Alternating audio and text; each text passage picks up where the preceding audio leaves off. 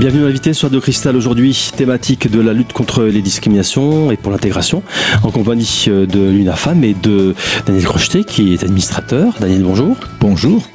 Daniel, aujourd'hui, nous allons aborder un sujet assez sensible à l'occasion d'une conférence euh, qui aura lieu le 17 juin à Gérardmer et dont le titre est Cannabis et maladies psychiques, l'inquiétude des familles. C'est un grand, c'est un grand sujet. Oui, c'est un grand sujet euh, parce que effectivement l'inquiétude des familles, eh ça reflète l'inquiétude de beaucoup de de familles, dont une, euh, une, un membre, qu'il soit adulte ou adolescent, consomme ou pourrait consommer du cannabis et donc on s'interroge beaucoup, notamment au niveau des, des, des parents qui ont des collégiens ou des lycéens.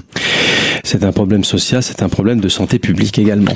C'est tout à fait un problème de santé publique quand on voit le nombre de, consommateurs en France qui croient de manière régulière, euh, après une petite période de baisse qui a recommencé à croître de manière très très sensible. C'est un vrai problème de santé publique dans la mesure où ça peut avoir des incidences non négligeables sur, le, sur la santé des personnes qui consomment. Un chiffre simple, hein, Daniel, 550 000 avec les chiffres clés que vous m'avez ramenés, 550 000, bon c'est un peu arrondi je suppose, personnes consomment du cannabis tous les jours. Oui. C'est un chiffre quand même, ça donne un ordre de grandeur. Ah, ça donne un ordre de grandeur. C'est quand même une c'est quand même une grosse ville quoi déjà, hein, équivalent d'une grande ville. Hein. Oui, tout à fait, mais c'est une réalité. Alors bon, c'est vrai que là on est sur de la consommation régulière avec des avec les problèmes effectivement que ça peut poser en termes effectivement de santé. Hein, ça, ça peut avoir des il peut y avoir des répercussions. Euh, une personne qui est cardiaque peut euh, ça n'arrange pas les problèmes de rythme cardiaque. On, on le verra tout à l'heure. On, on, va commencer par le commencement, Daniel. Alors euh, le cannabis, on va planter le décor déjà. Qu'est-ce que c'est?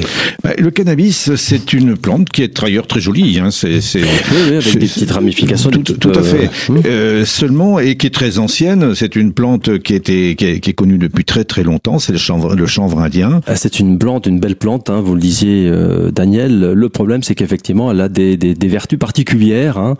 Euh, il y a une substance active dedans qui fait que bon, bah, elle a des, elle a des, des, des propriétés un peu psychotropiques. On peut dire ça? Tout à fait. C'est un, c'est un, c'est un psychotrope donc euh, euh, qui a tendance à nous éloigner un peu de la, de la réalité quand on, quand, on, quand on en consomme. Tout à fait. Hein, qui crée un état, un état euphorique. Donc euh, c'est ce qui fait un peu son, certainement c'est ce qui fait son charme, son charme euh, ou son attrait, je sais pas. Hein. Et, et, donc par contre, ce qui est peut-être intéressant, c'est de savoir un peu la, sous quelle forme on peut, on peut la trouver. Mmh, hein, mmh. Cette herbe là. alors on peut la trouver sous forme d'herbe bien sûr. Euh, c'est séché comme le tabac, c'est traité un peu comme le tabac. Et d'ailleurs, dans cette consommation-là, on la trouve très souvent mélangée à du tabac et on en fait des cigarettes roulées hein, qui ont cette forme. Ce qu'on appelle le, le joint, quoi. Le, le joint, cette forme qui est bien connue, un peu conique, etc. Il y a plusieurs variantes, c'est ça le problème. Hein. Voilà. Hein Alors il y a une autre forme qui elle est beaucoup plus est, est très répandue également en France, c'est la résine. C'est ce qu'on appelle le hashish. Hein c'est la même chose. Alors, le hashish contient du, du cannabis. Eh bien, bien sûr, le, le, le, principe actif est présent dans les deux. Euh, je dirais que euh, dans, la, dans la résine, la, la différence essentielle, c'est que la, la teneur en principe actif est beaucoup plus élevée que dans le que dans l'herbe. C'est coupé dans la résine, c'est coupé avec autre chose, il faut le dire. Hein. Oui.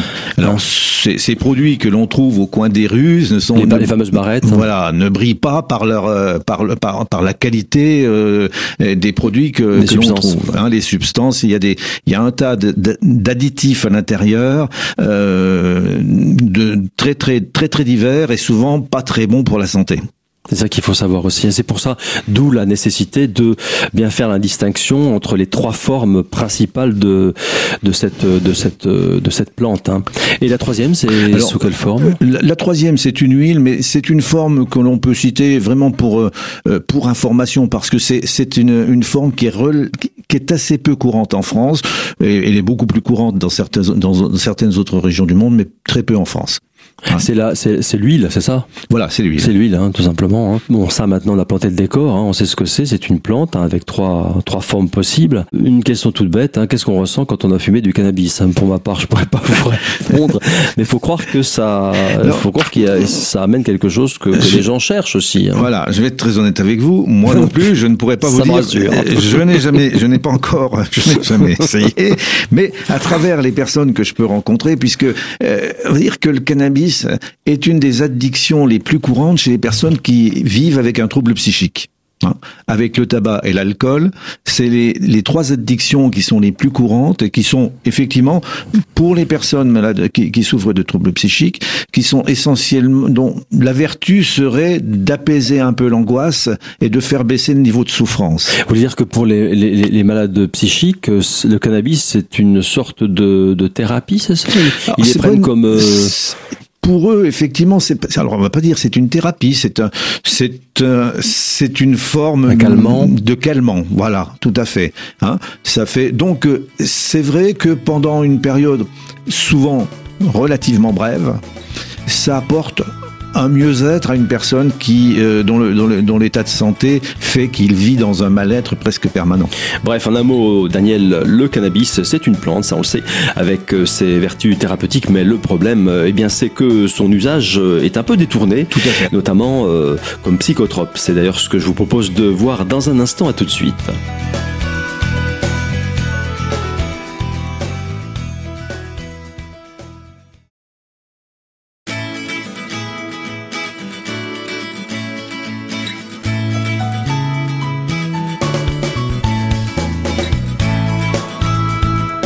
Deuxième partie de l'invité sur Radio Cristal avec pour thématique aujourd'hui la lutte contre les discriminations et pour l'intégration, compagnie de l'UNAFAM et de son administrateur Daniel Crocheté. Alors Daniel, on l'a vu en première partie, on a fait les présentations. Hein. Le cannabis est une plante, ça on le savait, mais le problème, eh bien, le problème c'est qu'il y a des risques bien sûr euh, à consommer cette euh, cette plante sous toutes ses formes. Euh, quel est le danger finalement? Tout à fait. Alors deux formes, deux formes, on va dire deux formes de risques. Les risques, on va dire les plus courants, ceux qu'on trouve dans tous les cas, c'est-à-dire c'est des risques pour la pour la santé. Euh, c'est le risque donc pour la personne qui peut avoir des problèmes cardiaques, ça peut les aggraver. Des problèmes respiratoires peuvent être aggravés également. Euh, mais euh, ça entraîne également souvent ces, ces consommations bah, des problèmes de mémorisation, des problèmes de concentration. Donc on a des on a des effets au niveau du cerveau. Hein, de manière très très claire. Alors ça, c'est des, des effets qu'on a chez tous les consommateurs. Chez les adultes, bien sûr, au fur et à mesure qu'on va prendre de l'âge, on les aura peut-être un peu plus, puisque les problèmes cardiaques, les problèmes respiratoires, on peut les avoir un peu, on peut en avoir un peu plus.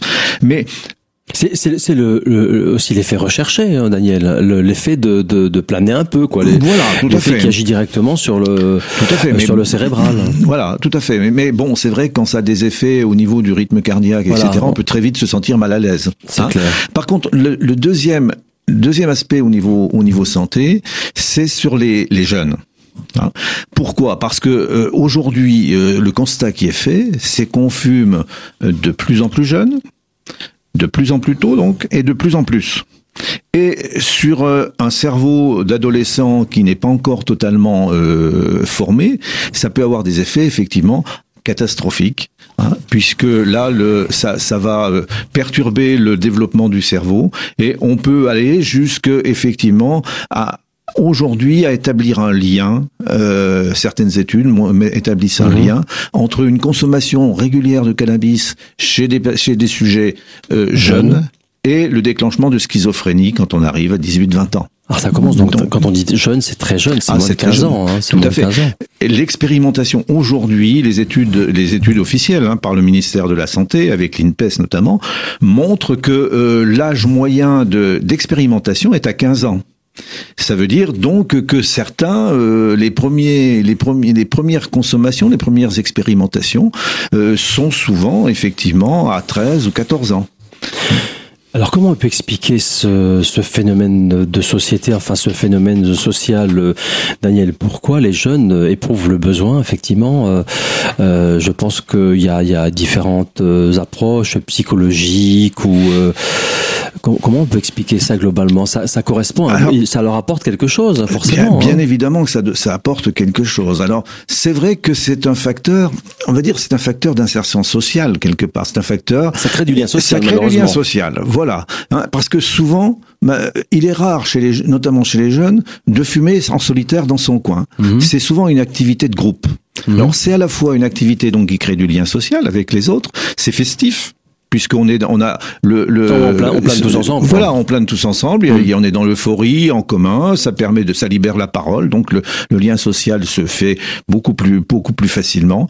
Donc ça, c'est la partie euh, qui est, qui, qui, qui effectivement euh, va entraîner. Et c'est vrai que faire partie d'un groupe pour un jeune, c'est quelque chose qui est essentiel. Donc on voit très bien que là, il y a, il y a quelquefois, c'est le rythme pour entrer dans le groupe. Hein Maintenant, il y a l'autre l'autre phénomène, je pense qu'il faut pas surtout pas négliger, bah, c'est le mal-être de l'adolescent. Hein L'adolescence n'est pas une période facile. On a des problèmes divers et variés, on, des petits conflits avec la avec la famille, avec l'école, avec les avec les copains copines, etc. On n'est pas toujours très bien. Et c'est vrai que bah, cet effet cet effet euphorisant, euh, un peu planant, bah, ça ça aide aussi à passer ce cap. Quand on parle de risques, euh, Daniel, euh, il y a également des risques quand même importants puisque ça, ça altère certaines facultés cognitives, euh, des risques au volant notamment. Il y a, il y a, différentes euh, formes de risques aussi. Hein. Oui, bien sûr. Là, c'est des risques qui sont qui sont effectivement importants, puisque au même titre d'ailleurs que, que d'autres substances comme euh, comme l'alcool, hein, on a le, cannabis entraîne une baisse d'attention, une baisse des réflexes, une une baisse de la, une, restriction du champ de vision. Donc tous ces phénomènes-là font que ça, ça, fait, ça fait mauvais ménage avec euh, ah, avec, la, conduite. Hein. Avec la conduite automobile, c'est sûr, et, et, même pour les, les personnes euh, adultes qui, qui travaillent avec la conduite de certaines machines. Euh, hein, je pense par exemple à la menuiserie ou ailleurs. Hein. Et donc il y, a, y a vraiment là un danger, danger pour soi, Hein, quand on est sur une machine-outil par exemple, et puis danger pour soi et pour les autres quand on est au volant d'un véhicule et qu'on n'a plus du tout les mêmes les mêmes réactions, la même la, même appréhension des, des risques, des distances, etc. Donc ça c'est quelque chose qui effectivement pose un vrai problème euh, sur le quand on est sur la route.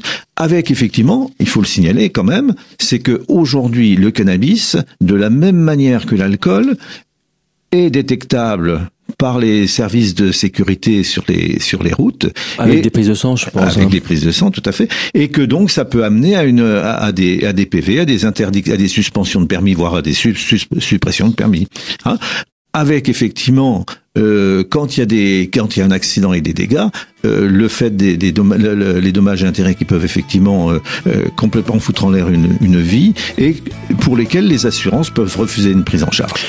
Et oui, Daniel, on parle souvent d'alcool au volant. Malheureusement, le cannabis au volant est également une réalité. Hein. Le cannabis, il faut le dire, quand même responsable d'une importante mortalité routière. 500 personnes meurent chaque année. Pour cette raison, je vous propose de nous retrouver dans un instant pour euh, poursuivre et pour conclure cette thématique. À tout de suite.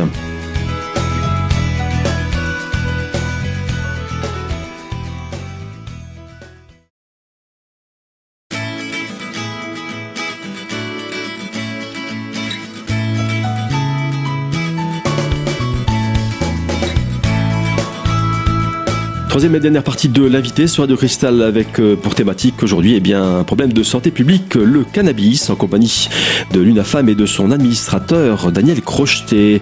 Alors Daniel, on l'a dit, euh, la grande question euh, concernant le cannabis, eh bien finalement c'est comment s'en sortir, notamment quand on est parent, quand on est un parent qui est confronté à ce genre de situation. Alors, il faut d'abord, il faut, il faut prendre conscience euh, qu'il y a un problème. C'est pas toujours le plus facile. Hein, chacun étant pris par sa vie, euh, euh, son activité professionnelle, s'apercevoir. Il faut être attentif à ce qui se passe avec. parce que je pense qu'il y a des troubles du comportement qui. voilà. il peut y avoir des. Il y a des signes. Aussi, des signes. les résultats scolaires qui vont par exemple mhm. baisser, un changement de, de dans les, un changement de comportement, mais aussi un changement de dans les euh, des, avec des de, de, son entourage, de change un peu. aussi peut-être, est plus irritable aussi peut-être. Enfin, on, voit que ou alors la personne percute pas aussi. On voit que c'est pas normal. On sent quelque chose. Oui, on sent on sent qu'il y a des choses. C'est vrai. C'est plus obligatoirement le même groupe de copains qui vient autour, des etc. Yeux un peu, des yeux un peu vitreux. enfin ça, euh, forcément ça, ça ça laisse des traces hein, sur le moment quand même. Bah, à, à, faible dose, pas obligatoirement, mais bon, il y a des traces quand même malgré tout, surtout chez les jeunes qui vont, il y a des effets qui vont être là. Donc il faut être, il faut être attentif.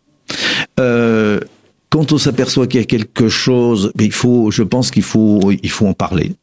Ah, il faut, il faut pas hésiter à en parler et surtout, il faut essayer de comprendre l'état d'esprit dans lequel, euh, quand, on, quand on parle de, de jeunes notamment, l'état d'esprit dans, dans, lequel ils sont à, un instant donné. Et pour comprendre pourquoi, pourquoi, voilà. pourquoi tomber là-dedans, c'est de, de comprendre ce pourquoi. Alors on va pas y arriver. Euh, quelquefois, ça peut se faire assez vite. Hein, euh, on peut y arriver, mais d'autres fois, c'est beaucoup plus compliqué. Ça dépend aussi du, du peut-être aussi du caractère de la du, du de ah, l'adolescent aussi. Hein. On est dans un système. Quand on veut dialoguer, c'est effectivement, on est sur des personnalités différentes. Euh, c'est hum. pas toujours facile de faire de de, de faire cohabiter. Je pense qu'il faut à la fois éviter d'avoir des, des, des comment je dirais des des une volonté d'interdiction absolue parce que ça, il y aura toujours la il y aura conflit et la volonté de contourner cet, interdit absolu. Par contre, on peut marquer de manière ferme le désaccord qu'on a, et puis après trouver effectivement, essayer de trouver par la négociation des possibilités alternatives de, de, de, de réduction, etc. Ça marche que quelquefois. Mais ça peut aussi, on peut aussi arriver à des situations que des parents n'arrivent plus à maîtriser totalement parce que on entre dans des situations de conflit. Et là, bah, je pense qu'il faut ne, il faut surtout ne pas hésiter à faire appel à des professionnels, puisqu'on on a la chance, effectivement, d'avoir des structures euh, qui sont euh, dans, dans, chaque département, des structures qui sont adaptées pour prendre en charge ce type de problème. On peut les, les énumérer, on peut en parler un petit peu? Donc ah il, y a, il, y a, il, y a, des, des institutionnels, il y a des, des, des comment dire, des structures quand même relativement connues hein, sur la place, hein, notamment dans le département.